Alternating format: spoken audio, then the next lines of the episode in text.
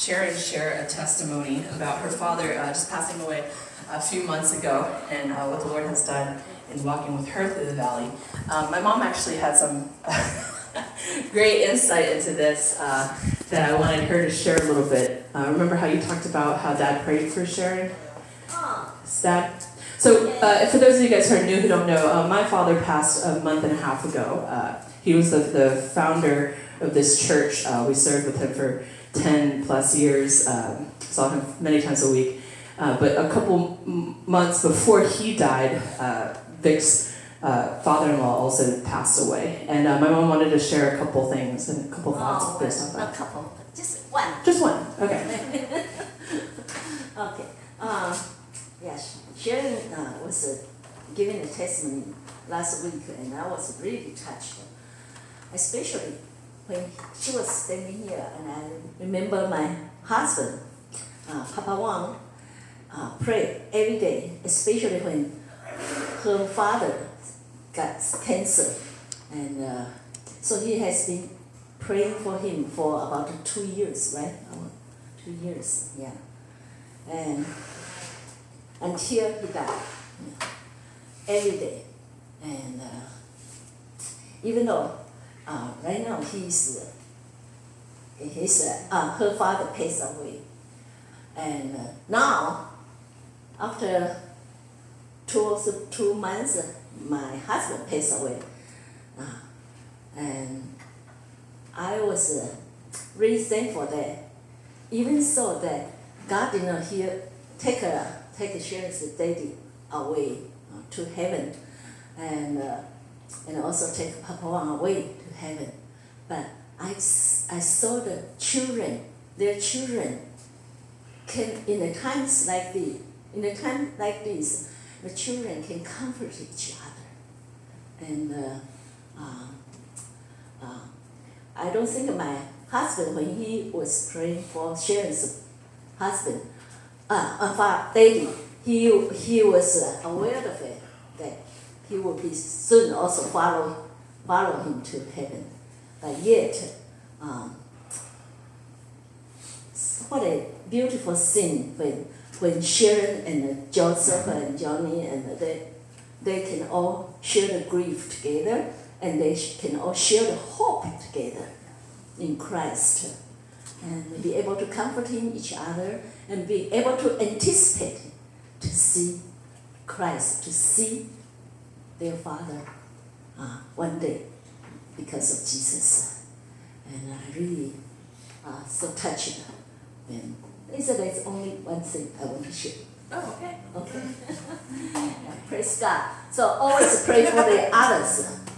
Always pray for the others, especially God give us this uh, spiritual family together.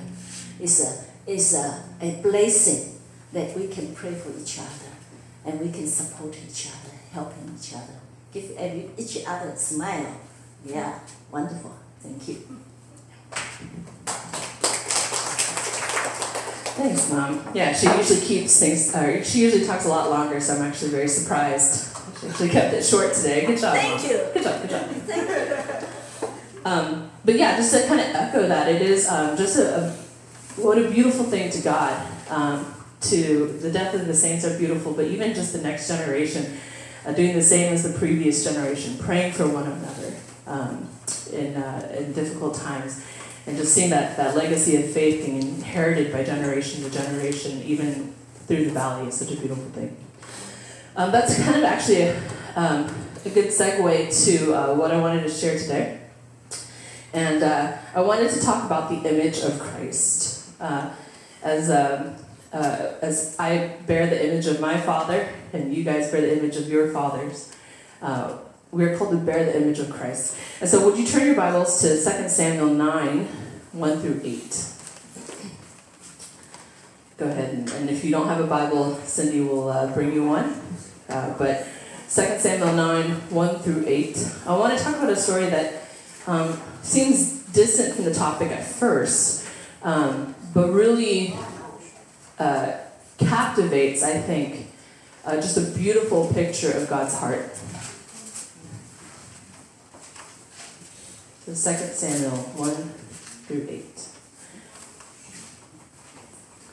Uh, so actually, uh, I, I was listening to that, my dad's sermon yesterday, um, and I realized I forgot that he always called on Jessica to read the Bible verse out loud. and Charlie to read it. And Charlie, Charlie tries. Jessica, can I continue this uh, legacy by having you read uh, First, Second Samuel? Yeah. Actually, maybe it's First Samuel. Is it First Samuel, guys? It's different. It might be First Samuel. I think I typed it in No, wrong. no. It's Second Samuel. Okay, good. Go ahead, Jessica. And David said, Is there still anyone left of the house of Saul, that I may show him kindness for Jonathan's sake? Now there was a servant of the house of Saul, whose name was Ziba, and they called him to David. And the king said to him, Are you Ziba? And he said, I am your servant. And the king said, Is there not still someone of the house of Saul, that I may show kindness of God to him? Ziba said to the king, There is still a son of Jonathan, he is crippled in his feet. The king said to him, Where is he? And Ziba said to the king, He is in the house of Machir, the son of Ammiel at Lo-debar. Uh, next, next, next slide now. Then King David sent and brought him from the house of Machir, the son of Ammiel at Lo-debar, and Mephibosheth, uh, the son of Jonathan. Mephibosheth. Mephibosheth. Okay, the son of Jonathan, son of Saul, came to David and fell on his faith and paid home. Homage. Homage. And David said. Mephibosheth. And he said, Behold, I am your servant. And David said to him, Do not fear, for I will show you kindness for the sake of your father Jonathan. And I will restore you to all the land of Saul your father. And you shall eat at my table always. And he, po- he paid homage and said, What is your servant that you should show regard for paw dead dogs such as I? Oh, sorry. Was a dead dog, such as I. okay, good. Uh, so I want to talk about Mephib- Mephibosheth today. I'm going to get tongue tied as well. Um, Mephibosheth was the son of uh, David's best friend, Jo- Jonathan. And um, Mephibosheth in scripture was a cripple. And how he became a cripple was um, that, that when Saul's entire family was being wiped out, not by David, but by uh, another army, uh, had killed off uh, all Saul's wives, uh, sons, his uh, relatives. And when, uh, when that was happening, Mephibosheth was a baby. And his uh, nurse uh, grabbed Mephibosheth. This is like something out of the movies, right? She grabbed Mephibosheth and started running out to the palace. But in her haste, she trips and she falls. And Mephibosheth then becomes a cripple. Um, we have to understand that cripples um, in biblical times, uh, you know, America has a lot more compassion on the handicapped. We have a cripple up here uh, with us very, very, you know, display A right here. Um, but a lot more compassion for the handicapped. But back in the day, uh, in biblical times, cripples, blind men, uh, whatnot, they were considered a, a bane on society. Everyone had to take care of them. Uh, they were always begging. They needed your stuff. They were just considered the, the lowest tier of society. And so Mephibosheth went from being uh, the prince of the country down to a cripple, a nobody. And um, but to understand why David, who would uh, treat Mephibosheth with such kindness, uh, you know, his Mephibosheth's own grandpa was trying to kill David, like half of David's life, right?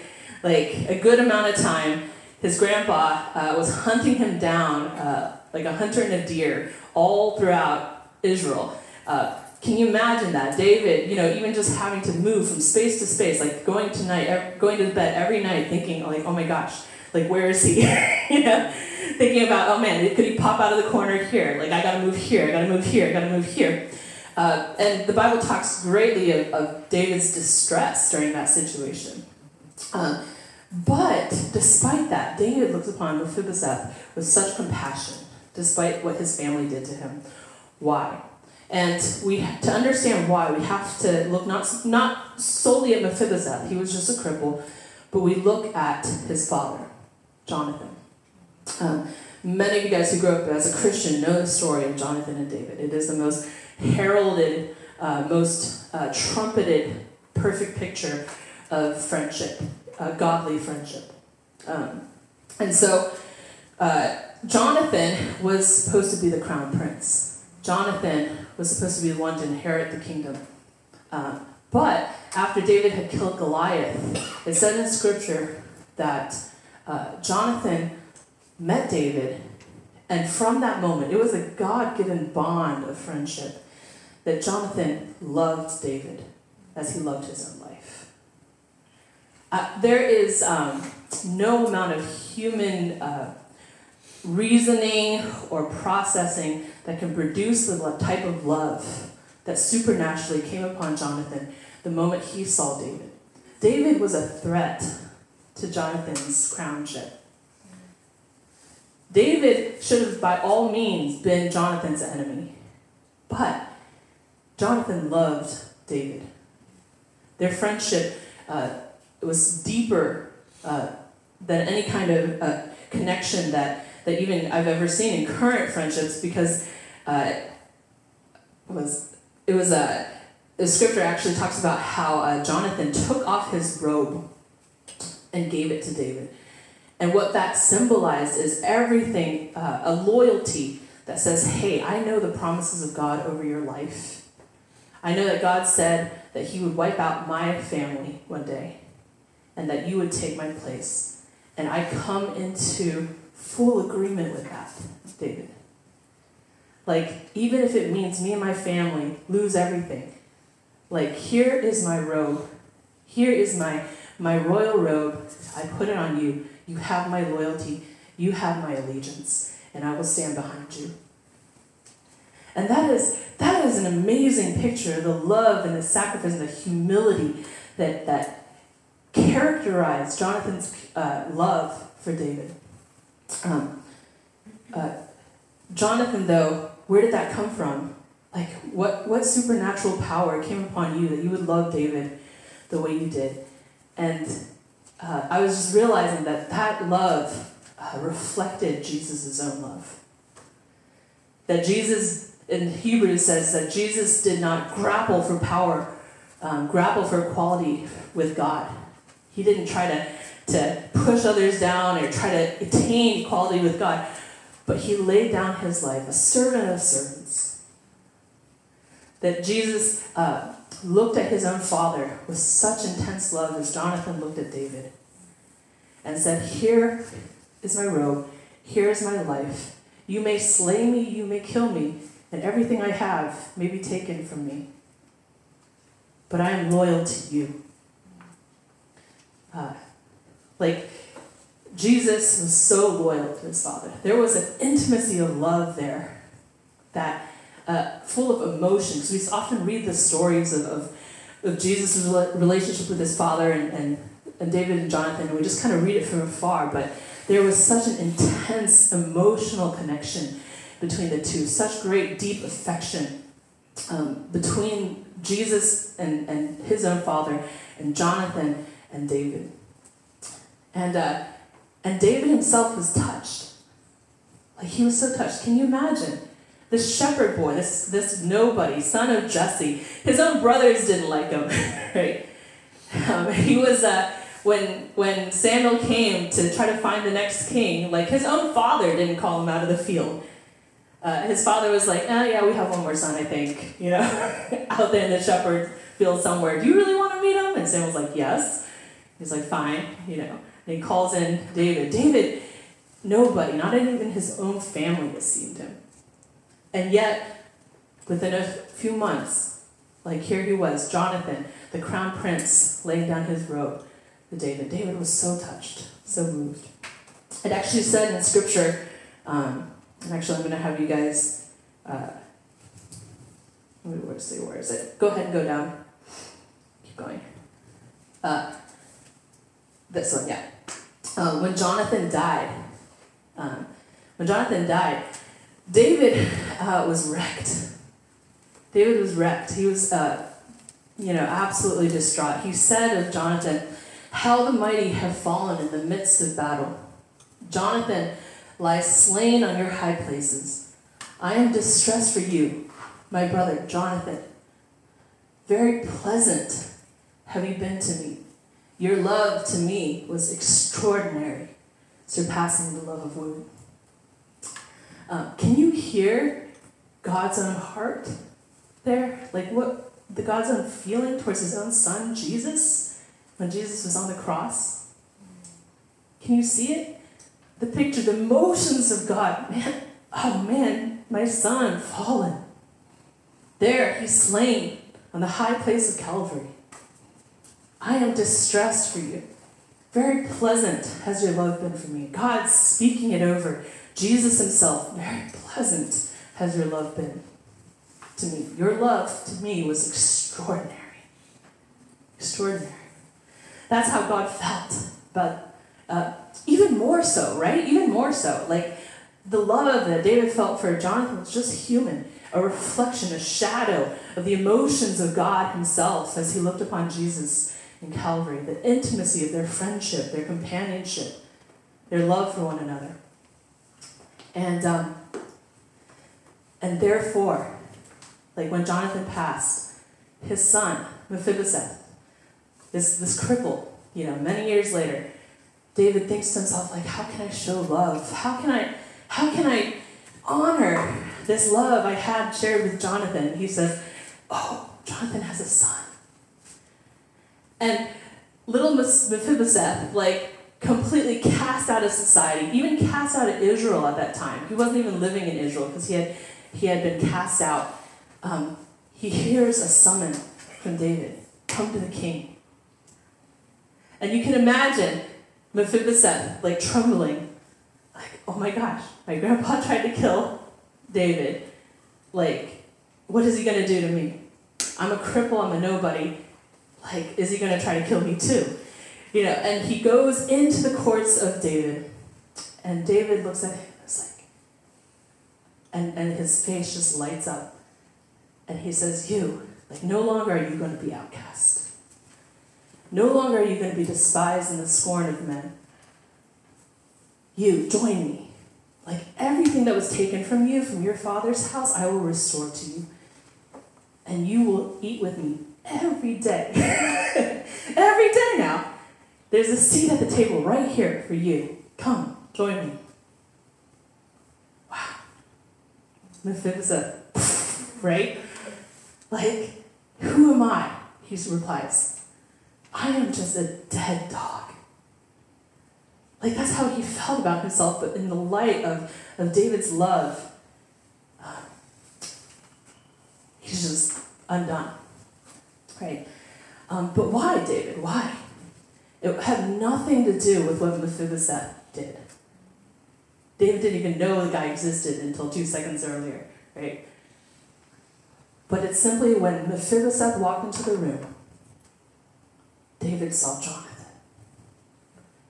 He saw Jonathan etched in his face. Maybe his eyes looked like him, maybe his nose, maybe maybe he just smiled or laughed a little, and it reminded him a little bit of, of, of Jonathan, the one he loved. And I love this story of Mephibosheth because I'm Mephibosheth. Like, I am a dead dog. Like, my sins, my failures, um, the, the iniquity within me, like, I am worthy to be cast the way I've treated God, the way I've, I've lived for myself, um, I am a cripple, I am absolutely useless. But God looked at me, and not because of me, but He saw etched in my face the likeness of His own Son, Jesus. Nothing that I did, nothing that I said, no, no load did I lift at all, but simply because etched in my face was the likeness of Jesus, and the, the face of the King softened towards me. And I was invited, and we are invited, to the King's table for that sole reason. The image of Christ. The image of Christ. Like, that is what we as Christians are called to be. And our journey from the moment that we accept Him, the moment that we, we say His name, to the day that we die, is a journey of God etching the likeness of Jesus into our character. And it's not always fun, it's not always, you know, comfortable to do. But but it is with a loving, intimate history of friendship between God and Jesus that he reaches down with his chisel and he etches the likeness of Christ into us. With the hope that we would sit with him one day at the table. Forever. The marriage feast of the Lamb. Um, if we'll scroll down a little bit. Uh, oh, but, uh, oh, I, I actually didn't make anything for this. Okay. um, oh, no, that's not it anyway. I just skipped over that. Uh, but um, I, I want to talk a little bit, um, just, just a few minutes, about the image of Christ in you and me. Um, you know, you think about, okay, like from that story, yes, like I want to be the image of Christ. Like I do, I do. How do I get there? What does that even mean? What does that look like to be the image of Christ? And uh, there are, like, there are three things that come to mind um, when I think about the image of Christ.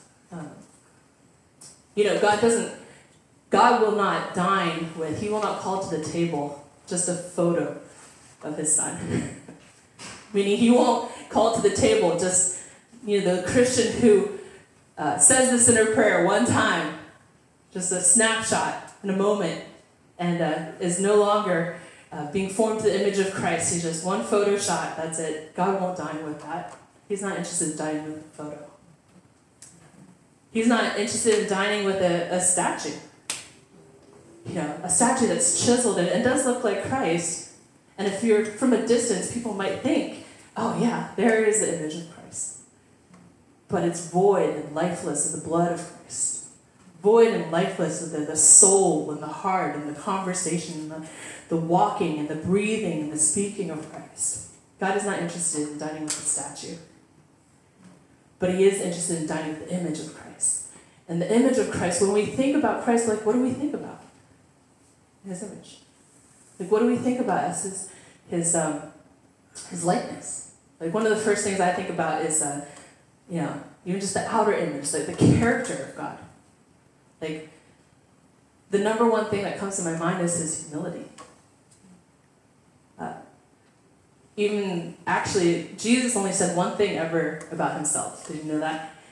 Like, Jesus could have said 10 bazillion things about himself. He could have said, I am powerful, I do this, I do that, I do that, I am like this, but there's only one thing that Jesus describes himself as humble, meek. Yeah. Um, though he was rich, yet he became poor. The character of Christ's humility meek and lowly of heart, a servant of servants. Um, the way he washed his disciples' feet, casting aside that, that self conceitedness in us, interwoven in our nature, um, striving against pride and just taking on the character as we look at Christ and his humility. I think of, of Christ, his likeness and his image and his diligence towards God. Like how diligent Jesus was at his Father's business. Not, not one who sought his own rest, not one who, who slept through the, through the nights and laziness. No, that wasn't Jesus. Jesus was one who was diligent about his Father's business. As Spurgeon said, uh, Jesus was not one who slept upon the oar that he ought to tug, or reclined upon the sword with which he should fight.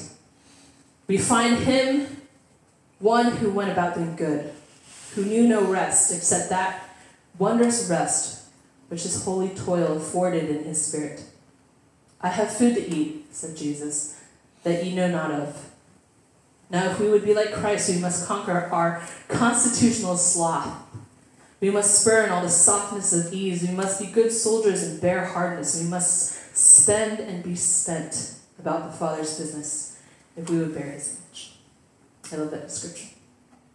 Um, so now, I'm just on the outside, the humility and diligence that Jesus carried but on the inside, uh, his, uh, his prayerfulness, his devotion on the inside.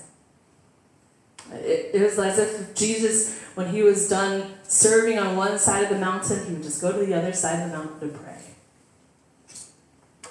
While others slept, um, the slothful sleep of, of the world, he was up at night praying in diligence devotion. He was carrying the weight of, of intimacy with God, the weight of the burden of the world, and bring it faithfully before the Father. The intimate relationship that Jesus carried on the inside. We cannot be like him till we cannot be like him only in public.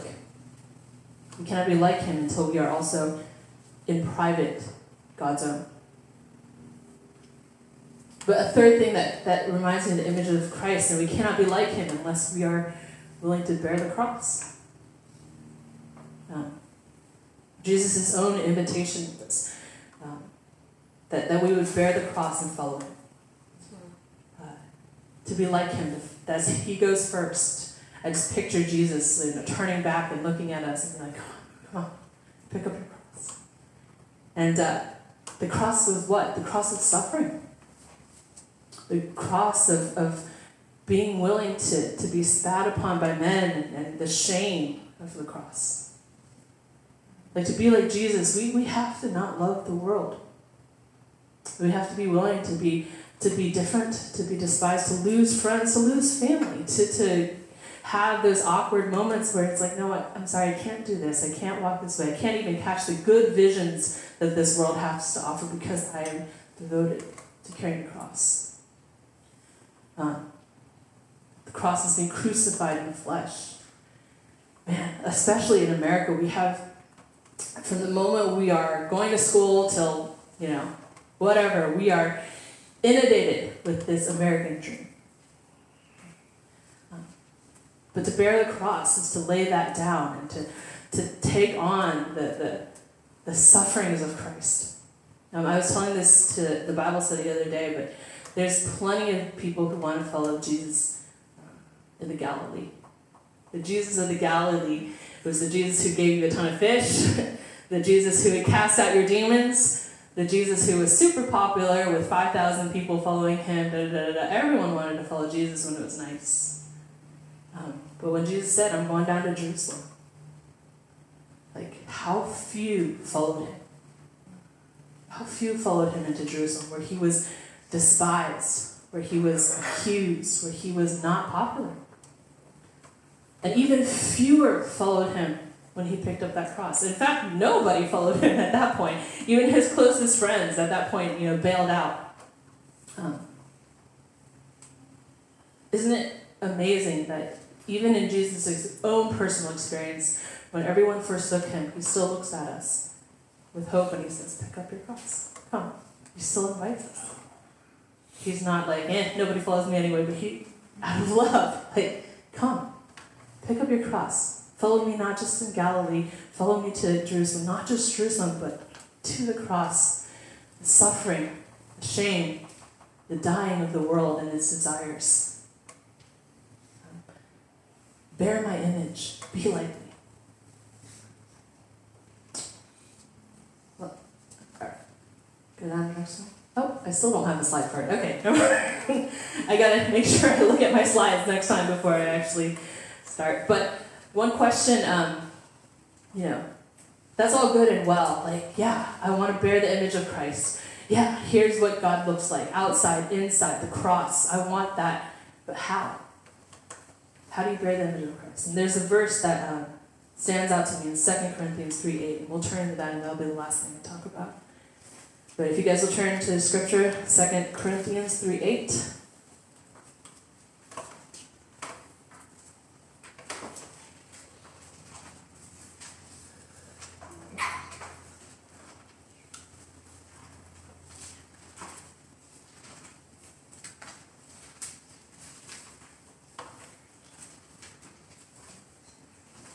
Jessica. there you go. Jessica, go ahead and read it. But we all, with unveiled face, beholding as in a mirror the glory of the Lord, are being transformed into the same image from glory to glory, just as by the Spirit of the Lord. Yeah, there. That's it. If you want to boil down what Christianity is and how to be a Christian, like you want to distill every law and every every um, advice of Christianity to its basic thing, it's right here.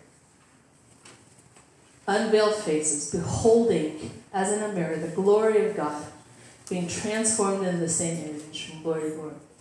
There's a principle um, that we talk about beholding and becoming. That what you behold, you will become. Um,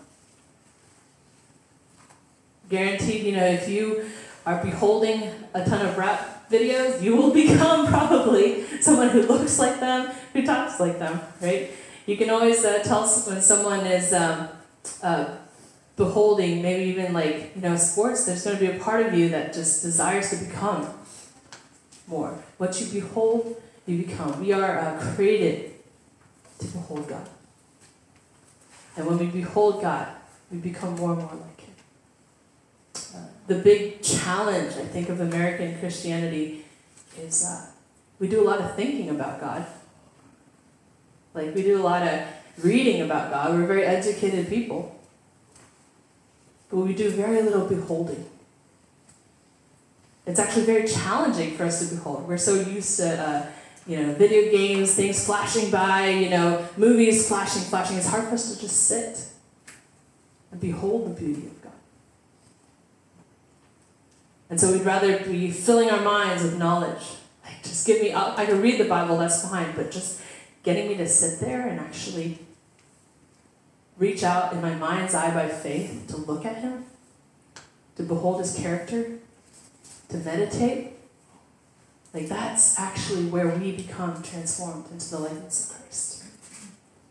And so, um, I actually wanted to end with uh, inviting my brother and uh, my mom uh, my brother Joseph and my mom. my mom always looks surprised whenever I tell her she's coming up. Like she doesn't. I may have forgot to tell you about this actually, to be honest. But um, I'm gonna have my mom and uh, Joseph come up. Come on, mom. Um, and I actually wanted to. This is a new thing we want to try to do, but uh, uh, we're calling it at the end of the sermon just to have five minutes of what we call Pastor's Corner. Yeah. I, I think it just stems from a recognition that we are young and we are unexperienced, and we have much to learn from those who are older than us. Um, but yeah, uh, I just want you, you know, maybe starting with you, Joseph, to just share like a reflection about the image of Christ and then passing on on to mom. Yeah. Well, thanks, Joe. Thanks for that message. Um, and uh, I was just writing down questions from mom, actually, as I Oh, okay. too. So, um, Joe was, uh, was talking about um, the way that Jonathan, uh, he like deserved these things. He was like a prince. He, you know, he had the inheritance. His his was the next um, to become king. And because of his love for David, he lays that down. He takes his robe and puts it on on David. Um, and that image of that sacrifice to do that, to lay it all down, uh, for the one that you love, the one that you think is worthy. Um, I think it's all, all of our calling as Christians. I, I just I think as a parent, when you're thinking about your kid, you want the best for them. Um, you want to give them like everything, like the best education, the best. Um, you want them to have the best health. You don't want them to suffer any pain, any hurt, any you know suffering. You know, you, as a parent, you, you want to protect them. But at the same time, as a Christian parent, how do you want the best for your kids in terms of college education, like a good job, like good marriage, like um, a good you know, uh, house, car, and all these good things, and to not suffer harm? How do you balance that also with the calling of Christ, the possibility that would God call them to lay that all down and that they would walk a path of suffering, where that maybe they don't get all of those things? How do you um, how do you do that? How do the parents, and even for the parents here, or even everybody here, that to, to um, you know, to, to want those things for their kids, for the people that they love, but also uh, to balance that with the calling of Christ that um, it's a path of suffering to deny themselves to walk uh, with the cross, like Jonathan does. Like we all kind of want those things, um, and those are sometimes good things to want, especially for the people that we love, like our kids. Um, how do you do that? Sorry, literally long question. Yeah. Wow, me with surprise always, uh, huh? we didn't. We didn't. We forgot to tell her she's doing Post message test. Uh, yeah, I think uh, we all like to give the best to the, our, especially our loved one. You know, we always want them to have the best, especially children. you know, like- you know, like you, it's part of your life. However, I think that in the Bible it also says one word. Uh, besides the image of God, when, when, when Priscilla was talking about the image of God, I just remember that God created us and give us breath and breath, huh, in the beginning of the Adam, huh? He breathed to his uh, nose, nostril. And then because he said, let's create a man that in the image. So we are created to be in the image of God, even in the beginning of this world. We are God's heart is to have us. All can have his image. And we are just a fail, you know, fail because of Adam. No, no, you blame only Adam. But actually we all are sinners, you know, in a way that we cannot pass the test. But God has uh, redeemed us with Jesus. And if, if not because of Jesus, we are really nothing. We are just dust. Because the, the penalty of death, uh, of sin is death. We are just dust. But uh, to giving up our children the best, uh, there's a, there's a one sentence in the, it says in one verse it says, it says in the Bible, 我们的好处不在神以外, which means uh, There's no good apart of from uh, uh, apart from Christ. There's no good in us. yeah, no, they, no, the only good is only in Christ. Yeah. Apart from him, from him, there is no other good.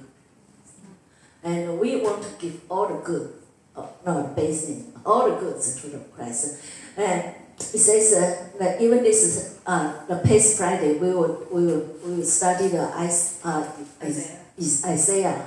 It says that when your children uh, receive the teaching of Christ, of uh, God, of the Lord, they would enjoy the peace, prosperity. So, uh, I, I in, in my journey of uh, raising up my children, I always uh, try my best to show them to al- always honor God first in everything they do. I myself try also do try my uh, to be the example of it. Uh, no matter if they are they need to go to school or they need to go to whatever sports uh, or any homework haven't finished. On Sunday morning, they all have to go to church. And uh, that is one of the way to show the respect to the Lord. Honor God first. And, uh, and they have been doing that. And I think they all blessed by that. And I always, not just by that, uh, I also ask them to always give tithes. It's not because of church needs money or whatever, or any reason, but it's because those money belongs to God. You can steal other people's stuff. uh, Steal is no, you cannot. but but steal is uh, uh, steal money from God. Unimaginable, you know, because God knows everything. You know, you steal money from other people, people may not know, or even you can cover it up. But steal money from God, that is, uh, uh, you are you are not you are sin against uh, not just people, it's sin against God. And God is an Almighty God. He knows everything. You cannot cover the things up.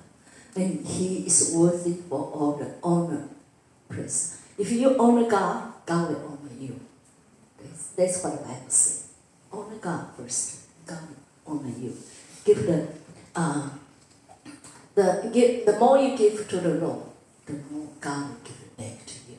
And uh, in my life, uh, I really uh, experienced that. And I also want my children to experience that. That our Father, heaven and earth, and all the among the, all the heaven and earth, everything actually is all belongs to God. And God can really bless you. And those tithes are just belong. Those are just the God has demanded us. I saw the Jews, Israel, Jew, Jewish people. That uh, one, one, one time, that was years ago, uh, the rabbi told people, say, in Taiwan, the church. Say, you know why Israel still surviving after all this uh, Second World War, all this uh, Nazi, or the, the, the, the, the killing, all this. You see, because Jews always keep two things. One is uh, always Sunday, their Sabbath, and the second thing is their tithe. And so their, their, their, their people never, even though pe- uh, other countries try to cut them off, but God preserved them because they kept these two things. And these two things also separate, separate them from Gentile and Israel because they are belongs to, to the Lord. A character. God, I think God, on the Ten Commandments, the first three is honor God. The fourth one is uh, is uh, honor your parent. Yeah. God honor God is very important. Yeah. Good job, mommy. Very good answer. Can I go down now? no. I think the Sabbath is that that's a that's a really good uh, um, honoring God and, and remembering the Sabbath and keeping um, keeping holy. I, I actually that reminds me, um, you know, that definitely on as growing up on Sundays was absolute like you know you had, had to be at church. In fact, my brother was smart enough. My younger brother was smart enough to use that. My mom tried to send him to SAT class, which she had sent all of us to. And he had said, "Well, the SAT class is on Sunday. You got to rest on Sunday." And I was like, man, why didn't I think about that? Why didn't I think of that? Good job, Jen. Same thing with Chinese school. It's like well, Chinese school's on Sunday. You gotta rest on Sunday. I was I, I wasn't that smart. I could think of that early on, but uh, Johnny was just trying to honor the Lord. yeah, that's right. That's right. I don't know if at the time. I'm both like this. All right. Oh, how about one last one, one, one more question for you? Oh, one last question. So for you, so um, and thinking about Mephibosheth, and um, Mephibosheth had nothing. He's, he's a cripple, and yet it is not his um, performance or his abilities or anything that, that David elevates him up to the level of the table um, and, uh, and receives this great reward. But it's because of, um, not because of what he's done, but because of what Jonathan has done. And the same sort of way, you know, our standing with God the Father is not from what we have done, but what Jesus has done for us. So, um, but I think also sometimes when we're serving in church or uh, as Christians, um, how, how do we balance re- remembering? Because you know sometimes people will, will praise you for certain things. Oh, you're good at this. Like maybe, you know, you're good at speaking, or, or this identifying those gifts and things in our life that are good that God has given us. Uh, How do we keep from um, having that pride that oh yeah, like I'm good at this. Maybe like somebody's good at worship, or the skills or, or things that they've gotten. Um, how do you keep that balance? Because sometimes we go too far the other direction too, where it's, it's this false humility, like, oh no, no, no, I, that. I think as, as Asian people, sometimes we fall into that very often. Oh no, no, don't recognize this or that. That's good. Um, but then also, how do we remember that everything that what we have is not from what we earned, um, but it's actually from, from Jesus? Like, how do we continue to live in that balance? Um, I remember when I was preaching one day, I told everybody that the first thing in the morning when I get up, I always say, Praise God, because uh, you can have life, you still be able to breathe. Uh, and uh, God still give one more day for you to do things. And so I always say, Good morning. God always say, Praise God, I can still alive. Because everything, God, as Jesus said, I'm the way, the truth, the life. You know, we can stay alive it's because of Jesus. His mercy. And we can do all the things, it's all because of God give us the talent. Some, you think, some are given, given 30, some are given 100, you know, in the, in, in the Bible taught us. But no matter what, we need to be a good and faithful servant for the Lord. Yeah, that's what our God required of us. Even today, like he cannot walk. but his father can walk. So his father helping him. And yeah, and uh, we will help you too. Your father like leave a little. Um, so today we, we we are all one body in Christ. None of us is can say to the others, "I'm better than you." No, because we are body in Christ. The hand cannot say, "Oh, I'm better than you." Feet. If there is no feet, you have to, you know, do another work. The hand has to do another work, and you are not complete. You you you you, you suffer too. So as a family, as a our body of Christ, we need to help each other and not thinking about uh, who is a low down, second class or first class, or he's a he's a lawyer, he's a doctor, he's better, or he's more smart than the others. You know, actually, when when I first met Isaac, I think I thought I'm better than Isaac. Well, but I never. Oh, I, my memory is better than. But uh, you know, at least I have got some memory. But look at and it's like uh, that's not much. You know, look look at that. But but then, then oh, wow, he got a memory. Uh, like a Xerox machine, huh? Never forget things. He can he can memorize all the all the all the recipe. You know, every how many cup, how many how many teaspoon, how many. Ah, I was so amazed. So everybody has their gift. You know, don't think that uh, God gave him the, uh, more than I do or whatsoever. God is really fair and God knows it, but we can handle and give to you. And so I, I, I just think that. What was the question? That's a really good answer. Oh. Oh, no, I think that's a really good answer, in that you know we can avoid the pitfalls of pride in the gifts that we have, um, only in the context of a body, only in the context of a body. We're, we're using those gifts to, serve, to wash other people's feet, not for our own uh, glory or praise, but in the context of, of, of the body of Christ for the family and others. That's that's how we. So that's a really good answer. Thanks. Thank you. Good job, good job, good job. All right, uh, well, let's actually take some moment to pray and respond. Um, it's really important. I always tell our, people that, you know, knowing things is just going to puff you up with pride. Learning things will just puff you up with pride. But we got to take it, we got to speak it to the Lord. We got to practice it out and worship Him. So let's go ahead and stand up and, and let's pray. If you will rise.